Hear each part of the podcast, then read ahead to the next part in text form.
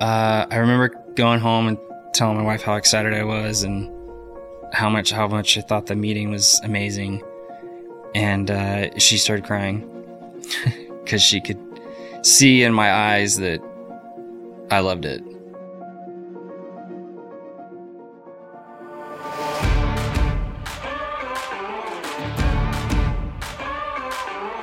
This is Ruckus Makers, a show about entrepreneurs where the mission matters and the status quo isn't an option. I'm your host, Zach Reinard, and in today's episode, we're talking with Rob Smith, owner of Smith Promotions, and his journey to restart his thriving business in a new state. Rob, thanks for being on the show today. Appreciate Yeah. you, man. Thanks for being here. Um, Smith Promotions, you guys are in Twin Falls, you're in California. Tell us a little bit about who you are and, and what you do. Uh, sure. We're um, we're a screen printing embroidery business that uh, we've been uh, been doing it now for I don't know how many years. It's hard to remember. Uh, but basically doing apparel for businesses and uh, some schools and uh, event based stuff, 5K, 10K runs. Okay, awesome. What do you like? Do you love screen printing? I mean, you take logos, you take artwork, and you put it on shirts. You probably do that a lot, a lot of shirts. Does Yeah. that ever get old, or is it something you just love to do? No, that doesn't ever get old. Uh, I think this, especially screen printing, has kind of been my niche, and um, learning new techniques. You know, uh, and especially moving into like using automated equipment, you have to understand what the machine is doing and why it's doing it, and how come the the print's not coming out the way you want it to. And that, that's a lot. It's a discussion that's fun. Yeah. All right. How many shirts have you messed up in your life where you're like, oh my gosh, I have to throw that into the trash, bummer, or donate it, or Oh, thousands. Really? Thousands. Oh yeah, definitely. yeah, And we try to keep that, like, we don't want to pass on to the customer, right? Like, so we try to, sure, that just kind of happens and we don't tell you, we just do another batch. right. Well, I mean, like it's a manual process to some extent, right? Yeah. You, have seen people like you, they take the shirt, they slide it onto the thing, and then they pull it down, and what if it's not center? Oh, yeah. That loading the shirt is the most important piece. Well, shirt or garment, whatever, whatever it is. Yeah. Yeah. Fun. So, h- how do you get into screen printing? Like, uh, how how'd the the idea of like, hey, I can put something on a shirt? How'd that start? Uh, that started with uh, our, our previous business was uh, skate shops. So we were uh, looking for a way to give away shirts at skate events as cheap as possible. So we figured out that a white T-shirt was really cheap, and we could show up there with very low amount of uh, money Yeah. if we could figure out how to do it ourselves and pass them out and try to uh, promote the shop. So, skate shops. When you say skate shop, my my brain goes to Zumiez, of course. Yeah. Uh, that type of store, or what'd you sell? Yeah, really similar to Zumiez. You'd walk into the store, shoes on one side, skateboards in the back, with all the you know they're all taken they're all apart, so you'd have to build them yourself. Uh, definitely didn't have that many clothes. They had, they have a lot of clothes, but more of a, a skateboard shop, and then offer snowboards in the winter. Yeah. When I was 10 years old, I built a custom skateboard at Zumiez one time. Like I bought the deck, bought the trucks, the bearings, the wheels, everything. And that was one of the coolest experiences uh, ever until I broke my arm at the skate park. But it was it was still pretty fun. So did you so you build boards and, and all of that? Yeah, we would custom build them, uh, carry, you know, a selection just like how they are with like boards stacked on the wall, and you pick what you want to put together. Okay. Yeah. Cool. That's kind of fun. Did you start that company? No, so uh, my uncle started it with another partner, and then I came in to start a second location. Oh, okay. And, uh, And how old were you at that at that time? What am I now? Thirty. Okay. Yeah, it was about Wow. 30 when we started that. And uh, yeah, it was it was a change, but um, was kind of searching at the time and uh, knew that I really liked the idea of working for myself because my uncle had always worked for himself, and that Mm-hmm. I knew what that gave you, the freedom it gave you. So it was Yeah. appealing. Yeah, it did so. uh, Uncle started the skate shop. you were 30 years old. You're like, hey, I, I want to do something different. I want to start up a second location. How long had the skate shop been operating before you started Uh, that just second like two years. Okay, so it, it was it successful at that point? Yeah, Okay, yeah. It was, you know, that was late '90s. It was like '98 or so, okay, and uh, that was when that was that movement was just kind of getting hot, and everyone was searching for those style of clothes. yeah. So you had you had your obviously your skate shop. So you're thinking, how do I drive traffic to the store? How do I build the brand? And so you're like, well, let's give away T-shirts at skate competitions or events, and it worked. Yeah. Uh, what were those early events like? What did they look like? Um, a lot of them we built ourselves. So, Okay. um, because we had a skate shop, we can invite skate teams to come, uh, right to our parking lot, and uh, we would build skate ramps uh, Wow. ourselves and prep it for uh, for them to come, and uh, then they would show up. We would do it right in front of the store, and uh, and pass stuff out and just you you, know do the whole radio ad thing and Yeah, and drive people to the store. there you go. How big was the skate market back in the '90s? I was I, I grew up with Tony Hawk, right? Like in like the video games and all of that world. Yeah. So it was it was cool. Yeah. And uh, what It was was- it like? It was great. There was there was definitely a following, and it was it was pretty easy there for a couple years. Everyone wanted to be a part of it. You know, it was kind of like you know when you go back to school shopping, like you go back to school shopping at our shop, oh, really? and that's where they'd start. wow. You know, get a couple pair of shoes, couple pairs of pants, stack of t-shirts, and you were good to go. Wow. That's super fun. So when you were a kid, were you were you always kind of an entrepreneur type, or, or, or did you did, let's say did you listen well? Tell tell us about yourself as a kid. Uh, yeah, I'd say I listened well, but uh, I always remember working.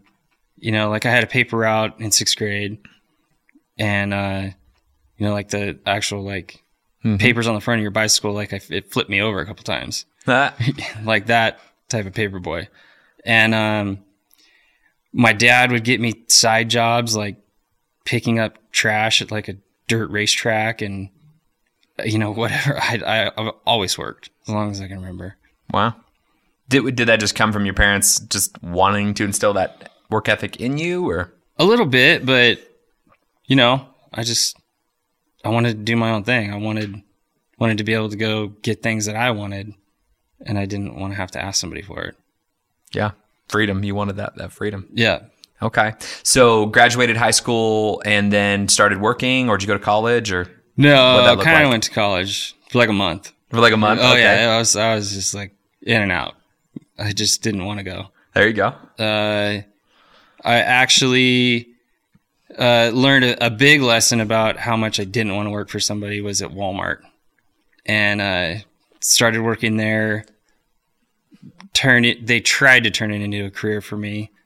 Uh, ended up being an assistant manager for a little bit, Yeah. and just like my first shift was nights as an assistant manager. It's absolutely the worst job ever. So that taught me, to, it drove me to figure out something on my own. Yeah. So you were working hard. What what'd you end up doing after Walmart?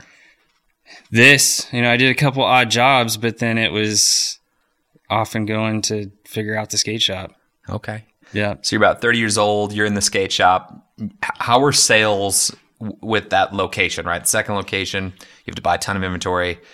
It's that first year, make it or break it type moment. So you start slinging T-shirts to get traffic in the store. What what did revenue look like for that business? That, yeah, um, we were doing probably around a million dollars a year. Oh wow. Uh, but it was just just uh it really wasn't hard it just kind of came um it ju- the the the skate companies used to really protect businesses like us and they they wouldn't sell anything to Zumiez or Wow. to you know like uh, like Macy's has a huge section of skate stuff like it, it was it was we were protected they they wouldn't pass any of that on and give them the opportunity to even buy the goods. So if you wanted those brands, you had to go to local skate shops. Yep, it was only there. Wow. Okay. Interesting. So you're you're moving forward. You're you're slinging t-shirts. What happened after that? Right. So you were because today you run a screen printing business, you don't run a, a, some skate shops. What Yeah. happened next? Uh, we we continued to learn more about it. We we got more interest into it and realized that the skate the skate companies were using the same stuff that we could get blank. So you know we found that we could get the the flex fit hat that everyone wanted. I could get that blank, and mm-hmm. I could put the board shop logo on it and sell it in the board shop or give it away and just continue to try to grow the shop as oh you can offer the best clothing with our name on it. Um, we had a local clothing company that that went out of business and they had a forehead embroidery machine that we uh, they didn't want anymore. They were done doing clothing. And so we took that and started to learn how to embroider hats. Did you have to buy that equipment? yeah we bought the machine Yeah. from them I actually still have that machine in california Wow. we kind of kept it as a little memento. Yeah. Still runs. Yeah. What'd you pay for it? Oh, boy, it's about 30 grand. Okay. There you go. Yeah. I mean, not a small investment by any means. No, but we just really wanted to learn more about this industry that we're doing. And we didn't even realize what it was doing for us in all our time we were spending trying to find cool blank goods. Uh, so that's what I think has started to transition us into, you know, having these companies was we really wanted to, you know, deal more with just like customers one on one and more businesses rather than just like the mass amount of people going through the stores. Yeah. Um, and then the stores just kind of went away because of that. Uh, they weren't protecting us anymore. The skate companies stopped protecting us. And then the, the brand started going into these real corporate Yeah. big nationwide chains and then we couldn't carry the same kind of inventory they had and it just it just diminished us right like little by little just Yeah. chipped away at us until Just we traffic in the store starts to go down at that point. yeah we just couldn't keep up And that was 07, 08? When, when was that? that was probably 05 Okay. So there was definitely a couple years of some time of grinding and trying to figure out how we were going to get this business going. And uh, we actually started doing uh, concrete. We did driveway extensions. Wow. Skate Yeah. shop to construction. Yep. While so we would do that Friday, Saturday, Sunday, and then uh, Monday through Thursday we would do screen print embroidery just in a garage. Wow. And so we flipped between that before we uh, finally met a, a friend of ours. He had a uh, kind of a sticker shop, sign shop, and he was just getting into vehicle wraps uh, around that time, which that was early on for vehicle wraps. Yeah. Um, Didn't see it a lot back then. no, and he was he was all about it. That's what he wanted to do. And so, you know, his we he had a spot in there and he kind we kind of sectioned it off and he gave us a sleeve of his shop. So a lot of his customers, you know, they were business owners that had a fleet of vehicles and they also needed shirts and hats for all of their employees. Yeah. And so they just kind of walk right next door and order from us. and that was kind of another like launching point that Yeah. pushed us into the market there in California. Yeah. So your your skate shop sales were winding down. Obviously, the, if the brands are protecting you, it's kind of hard at that point when you're Yeah. competing with a Macy's, for example. Yep. Uh, when did you realize that, that that business was not going to to last, and that you had to pivot, had to pick something? Um, it gets pretty, starts to get pretty dirty, kind of. You know, like you, there's like 150 people asking you for money. That's when you start to figure out that this isn't working. What are we going to do? How are we going to make this change? And what is it that we're going to do? You know, and as that started to happen, and you start to hear people asking you more for a t-shirt or can you do this can you do that and it's like for some reason you start to hear it and you follow it. And that was that was uh, some things when you reflect back, you you know that those there was some guidance there that was pushing in that direction. Yeah. Yeah. So you're printing on the side, business isn't working, things are kind of failing, but you were like, okay, we need to pay the bills. So we're going to start doing concrete. Mm-hmm. How'd you get into concrete? Uh, my, I had another uncle that lived in town and, uh, he would start asking us to uh, wheelbarrow for him. And, uh, he started to grow even bigger and he didn't want to do the smaller jobs anymore. And he's like, you guys should do it. sure. you know, I guess that's what we're to do. You know, it was most of the time cash. So it was quick cash, but it helped us float so that we can just pay, pay the base amount of stuff that to keep us going and to keep rent paid and try to let that thing go as long as it can to, to grow into the next thing, next phase yeah. and what we're going to do. So you saw embroidery, screen printing specifically as the future. You wanted to do a that type of business, a print business, basically. Yeah, for the future. That's what you were like. We want to do that. Yeah, we we could really see that. That's where we were headed. That is the thing to do. That's fun. Yeah, interesting. So uh, those early days, what did sales look like for startup Smith Promotions? Right, you and your brother, right, started together. Yeah, yeah, it was uh boy, I'd say it was like 200 maybe. Okay. on the first year. Yeah, and cost of goods are huge chunk of that. Yeah, oh yeah, cost of goods are a huge chunk of that. Had a one part-time employee. You know, they come in and help clean or print for a little bit, but for the most part we were doing all the production and all the artwork. Every yeah. every customer interaction we kind of split that, which we still do. Right. How'd you get customers?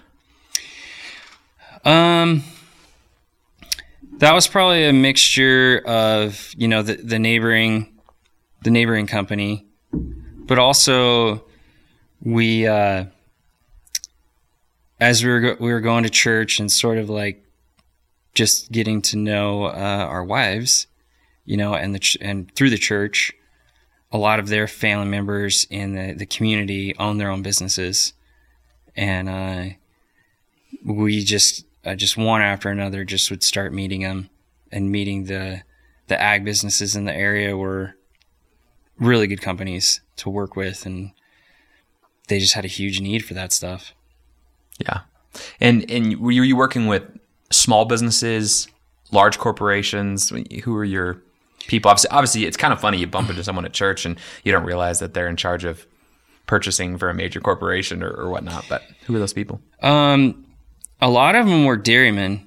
Uh, I would say mm-hmm. the majority, and but you know, dairymen are also farmers, so they're usually getting talked to a lot by salesmen who are giving them things. So then they the dairymen were referring us to these sales guys. The sales guys were going back to their managers and saying, "Hey, we need to get our stuff from from Rob and Tommy." And it, for some reason, that just grew like wildfire.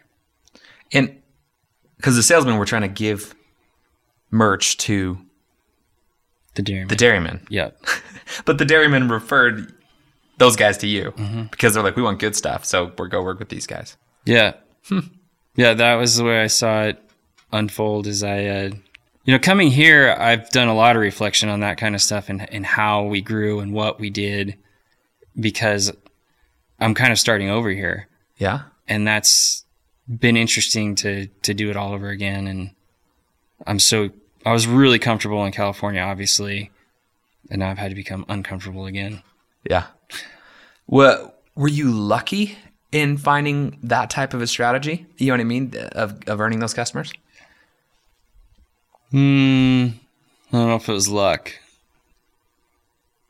I'd, I'd have to say that it was, uh, there's definitely, uh, a lot of faith that goes into that. And, uh, I, I did believe it for sure that, uh, there was, there's someone watching over us. Yeah. I, I, love all the luck phrases of yeah, luck looks a lot like work boots, right? And it knocks, and you have you have the opportunity to make it happen. But yeah, okay. So so uh, let's push into 2008 timeframe. Mm-hmm. Uh, the market is going down, right? You're trying to grow this business. Did the market affect you on that level? I know it hit the housing market quite heavily. Uh, what did it do for your promotional business? No, I I think what was happening is there was just a, a change a little bit. And, uh, you know, people weren't just going to go with anybody that they didn't know. Mm-hmm. You know, mm-hmm. there had to be that relationship there for them to, to want to, want to continue to spend money and, uh, and help out, you know, these new guys. Uh, but I, I really do believe it was all a plan and it was all set up and I I didn't have a whole lot of control over it. It was just we were we were just meeting our wives, we were just starting to date them, we were going to the same church, and it all went right along with business. So it's too easy to see that. Yeah. Yeah, that's awesome. Yeah. So uh, you're pushing, you're growing. Obviously, in California, things are going well. Uh, what was the one of the hardest lessons you learned in in building a business there? Um, hard lesson. Growing too fast. That that was a hard lesson. Uh, we actually split into two locations because uh, we were trying to operate faster with uh, screen printing, and uh, it takes a lot of uh, uh, really kind of power, newer building. You have power problems big time when you try to get in and use a lot of equipment. And so we, we split into two locations and that just confused our customers to no end. They, they didn't know where they were picking up. They didn't know if they were talking to me or talking to Tommy. He was at one yeah. shop. I was at the other shop. We really complicated things by trying to grow too fast if we would have sat back for a second and just waited for one building to get done, I think that would have been a lot smarter. Yeah. So you moved into two buildings because of like power issues. Yeah. And it just wasn't working. So you just needed another building to make things happen. Yeah. And we, we were out of room. We needed that power. Found a new building, but it was too small. It just, yeah, that was, that was a mistake. Yeah. Patience, right? Yeah. Patience in the growth yeah, uh, being willing to to say no to some things is hard. Mm-hmm. Okay, so uh, you're in California. Uh, I've heard. I, I, obviously, we're in Idaho. I, I don't know business regulations for for California. Was it hard to operate a business in California compared to Idaho? Yeah. What What were some of the things that were difficult? Um, let's see. There's a lot more um, regulations that uh, California will will bring in that I, I think are even government regulations, but then they kind of double down on them, like ADA requirements for your building, um, certain f- fire regulations. Uh, you have to have a fire sprinkler system that is monitored, uh, just like an alarm system. So there's a monthly fee for that. Mm-hmm. But hmm. also, the fire department comes in and they annually inspect it uh, along with a plumber that I have to pay to come out and flush the system and send that information to the fire department and pay the fire department for a license in order to have my sprinkler system that's monitored monthly. Yeah. It's so you have to pay all these additional services and follow all these additional rules and it's it's so complicated you can't even do it yourself. Right. And you just wanted to print T-shirts. Yeah, it's just like I, I just want to help my customers and make stuff. Like I don't even understand what you guys are talking about. Just tell me what to do. yeah. It, you know, uh, it's interesting. I've, I've only heard stories and, and I haven't experienced it, but yeah.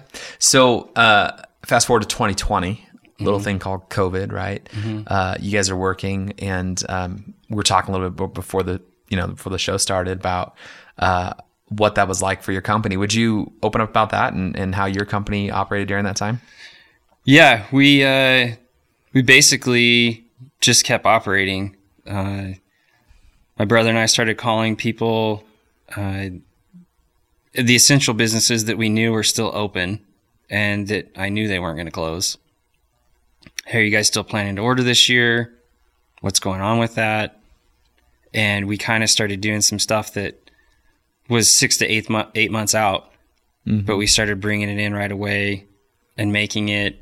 Uh, and we were able to basically lock our doors, kind of hide behind a fence and close the fence, and our employees came in through the back. And fortunately, you know, we had some long term employees, and I really think they had, you know, they all, had, I don't think, they had similar beliefs as we did.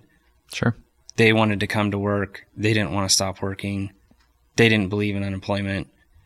And that was that was really good for us to continue going and I think kind of once once things started to to let up and start opening up, that even grew our business again all over again, just because we were there and we were ready to go. I don't think everybody else was. Yeah. Um, Did sales dip during that time? yeah, they flat out stopped Oh wow. for a solid month.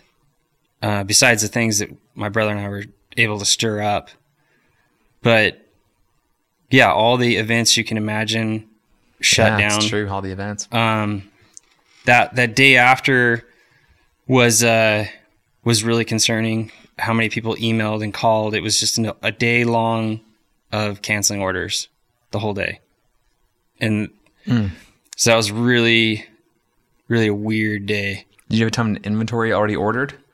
Some Like of it, coming in? yeah, I mean, those are sunk costs, and you probably can't return those. I would assume. Yeah, some of it you we were able to return. Uh, I remember the the city rec department. We had already printed their order, and they were getting ready to come pick it up. Uh, and fortunately, they already had that in the budget, so they paid for that. I'm sure that's still sitting in their warehouse somewhere because they ended up closing their rec department altogether in that city Wow. Because they never went back to doing anything. Yeah. Tough time. So, uh, coming out of COVID, your team comes back together. Uh, all right, let's say the city opens up a little bit more. You were you were always together during that time, and it's just you guys had been working, so your your competitors weren't. You're ready to grow. Yep. Keep going. Yep. It was, I saw that happen in a couple instances. So I knew that the other places didn't come back. They'd, they'd stayed home. Wow. So when did it start to shift in your brain to move to Idaho? different different state, different environment, you know, completely different.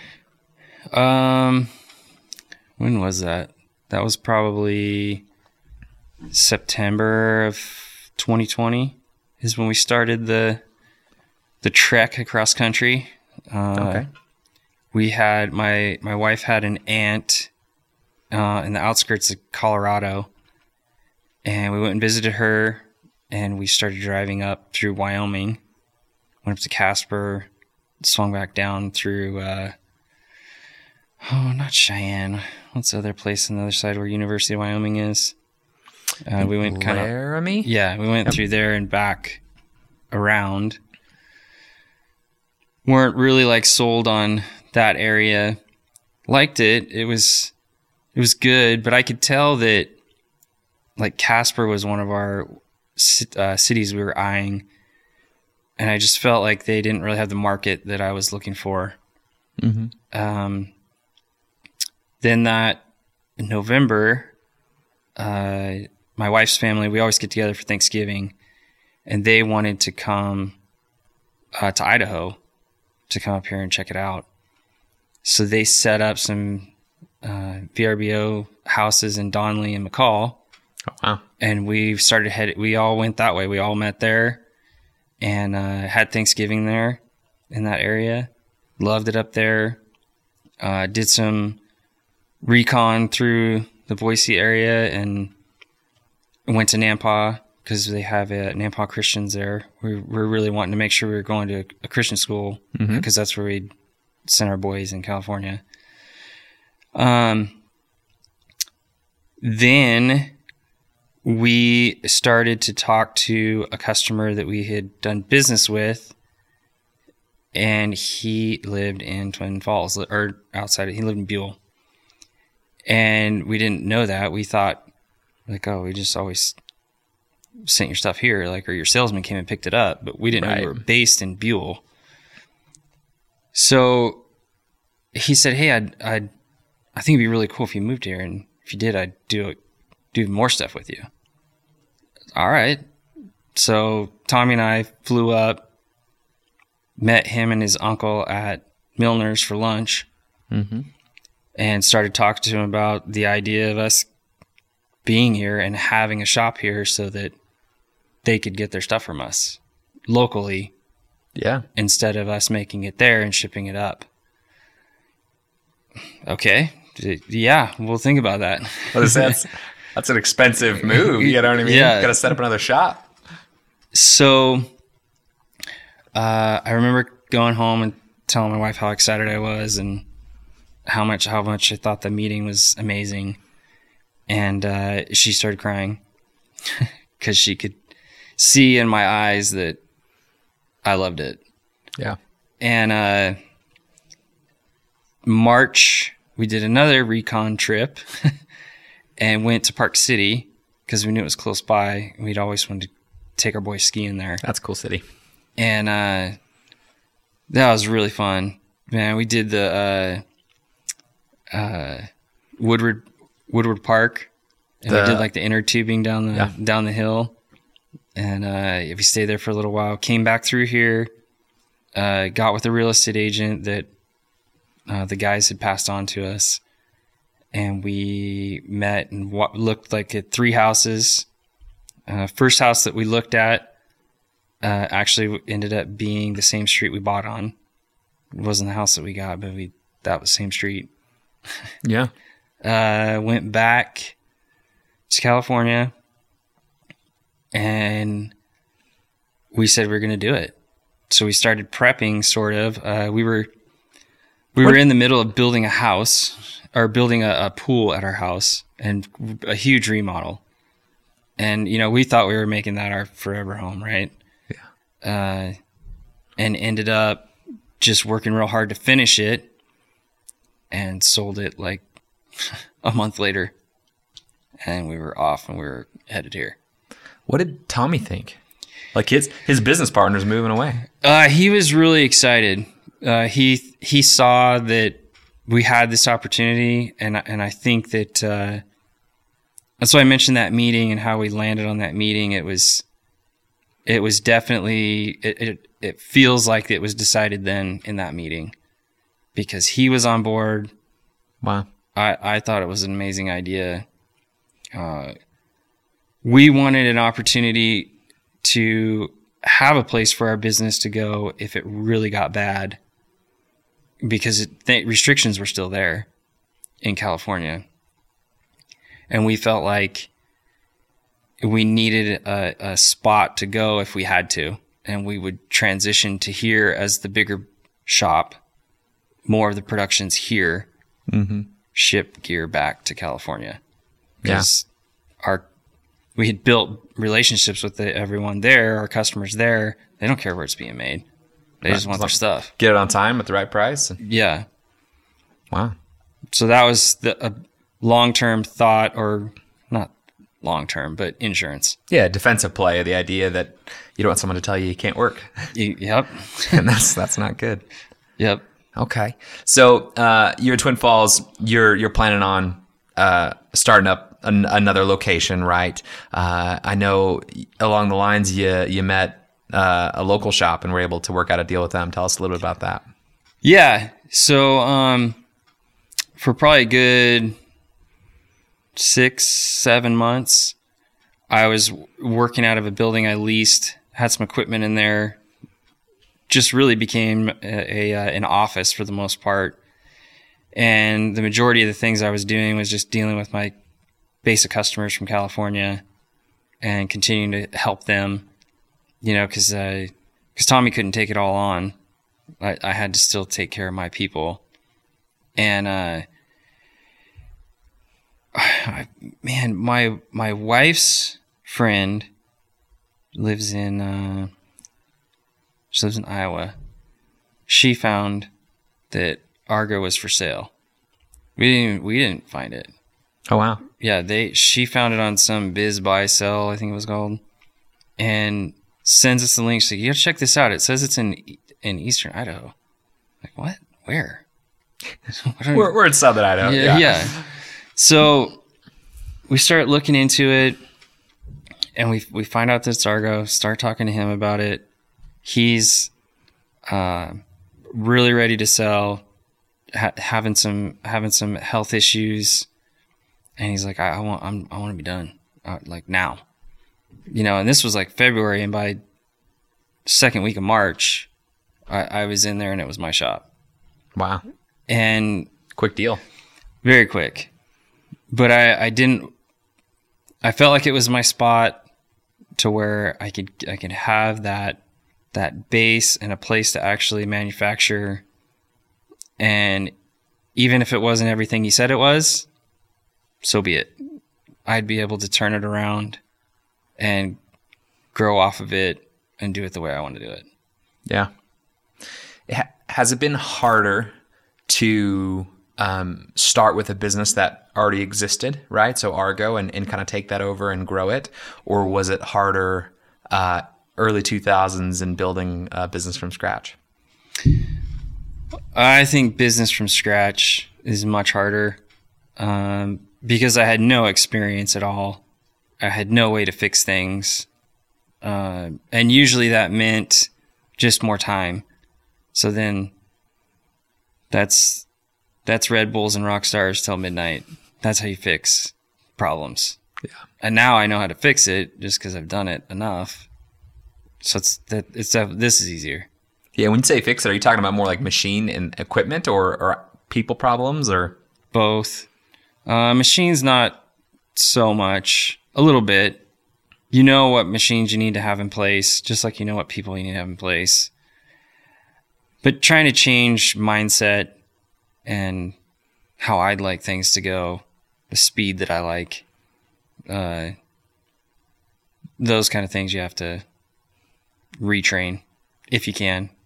Yeah. Well, I mean, it, it, one thing that people don't talk about in company mergers is the different cultures that uh, collide. Yeah. it would be a good word for that. They there's different habits and different thought processes and and and speed was the word you used, right? Yeah. Of how to work. And so, uh, has that been a difficult journey or, or surprising? Uh, yeah. I feel like I, I think of the progressive commercial all the time because when he when he says, "Hey, you don't need to print the internet," like that's the process that I see here. Is it's like, "Hey, I got an email, print that." Oh, oh, I I got this proof here. Uh, let's print that. I got a response on the email. Let's print that email too. Yeah. And then I'll build a little pile, and this is my order. You know, and it's like, man, we we gotta like think electronically just a little bit. Like you guys are pr- printing paper. Yeah. We can't do that. Costs money.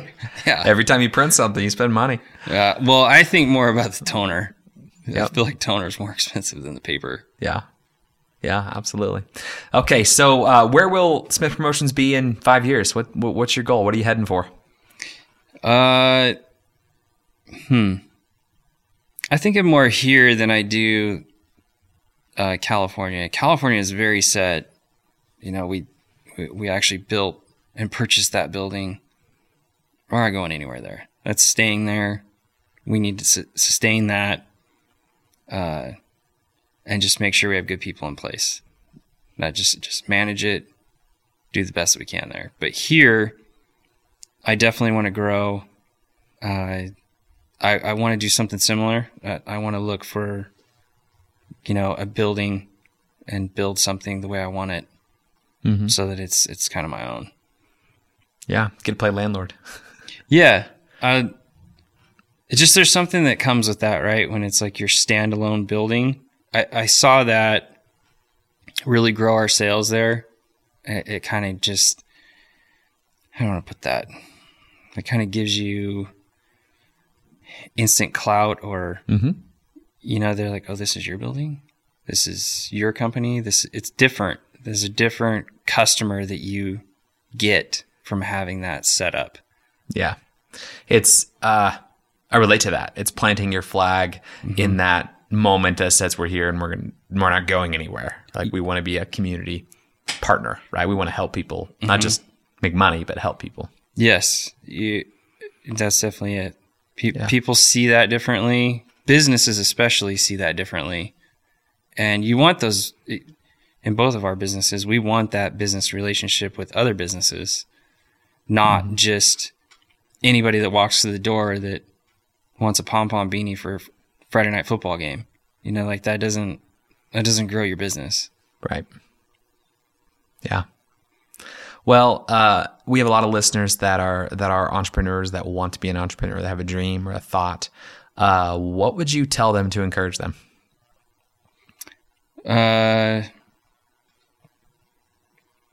you you just go, jump and go. Don't think. If you really believe in what you're doing, you can figure it out. You can't. You can't wait.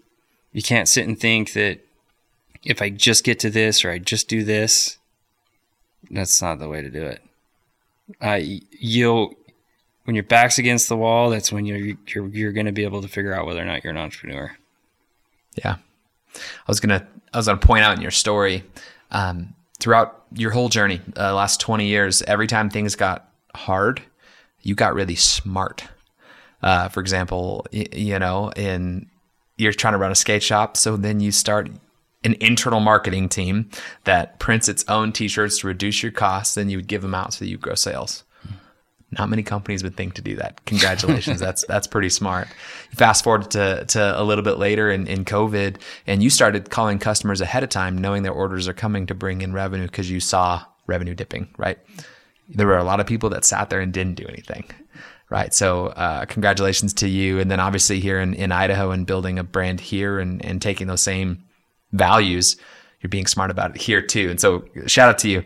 Uh, it's something that I, that I've noticed throughout your story. That's, that's inspiring. Yeah, I that man, I appreciate that. I think it's I'm always wanting to find a different way to grow.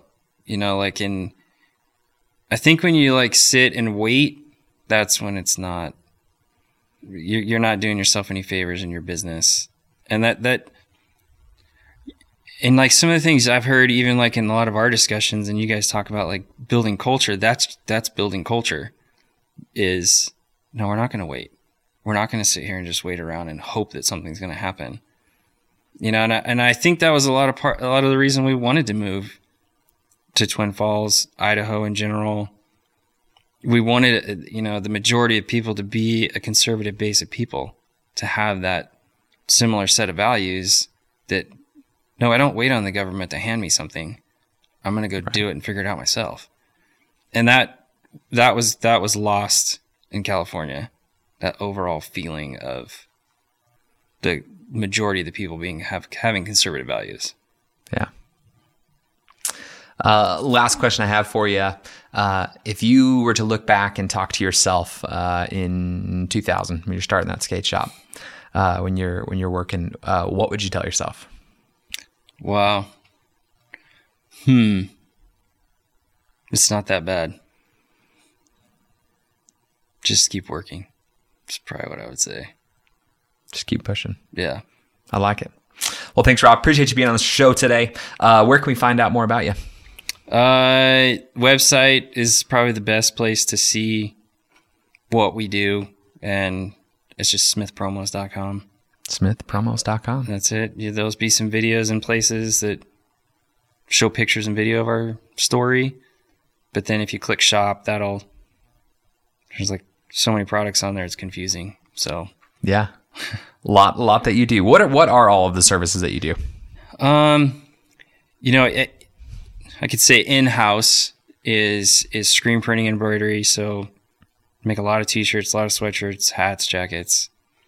Uh, we have vendors that we work with that uh, do more of the cups and Yeah, promotional uh, product. golf balls and that kind of stuff. Do you get major brands like Titleist or Callaway? Yeah, you can get all major brands, uh, which I feel like those are the best value You know, I mean, anybody who golfs, or, you know, can get a box of Pro V1s for 45 bucks with your logo on it. You know, it's not that bad when you think about that's Yeah. less than what the box is I was gonna say that's, retail. that's, that's you'd pay more than that when you go buy some. Yeah, so I think that's cool. Um, a lot of people have like Stanley lately, all the Stanley cups with like the straw. Mm-hmm. So that's pretty neat that we can get that with your logo less than retail. Wow, that's awesome. Yeah, Cool. Well, Rob, appreciate you being here today. Uh, thank you so much. no problem. Thanks for listening to the show today. We had a great time hearing Rob's story. He's a great example of what having perspective and using your head can do for your business. Hardships will come your way, but they only set you back if you let them. Life is short. Make a ruckus.